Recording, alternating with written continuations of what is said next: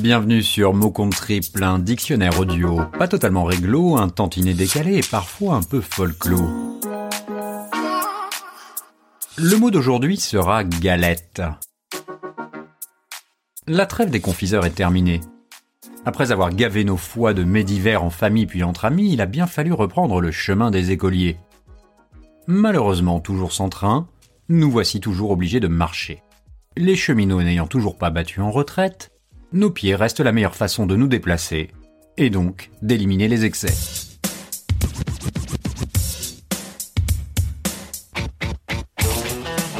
Peut-être avez-vous dansé lors de la fête du Nouvel An en passant quelques vieilles galettes sur votre platine.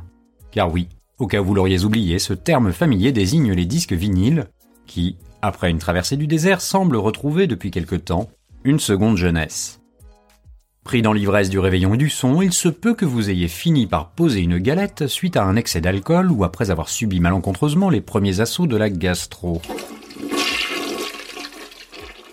Pourtant, pourtant, la fête n'est pas finie. Quand on pense qu'on n'en peut plus, il y en a encore.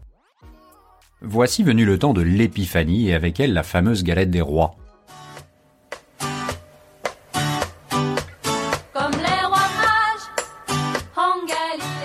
À défaut de Sheila, vous aurez sans doute du mal à échapper à un tirage de roi ou de reine au cours de cette première semaine de janvier.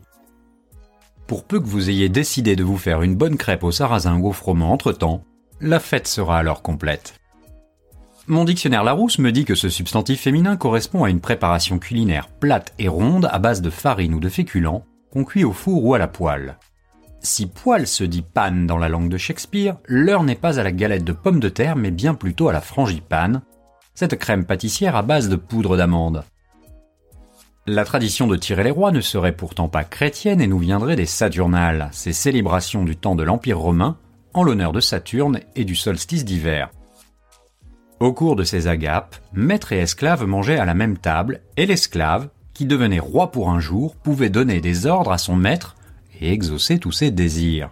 Sol Carlus, où mes Sol Carlés sont beaux, ou je te jette au lion. Peut-être une bonne galette pourrait-elle clore le chapitre de la grève. Malheureusement, tout le monde ne peut pas prétendre avoir la fève. Comme dans tout gâteau, le nombre de parts est limité. Peut-être qu'il serait temps pour certains de s'en rappeler.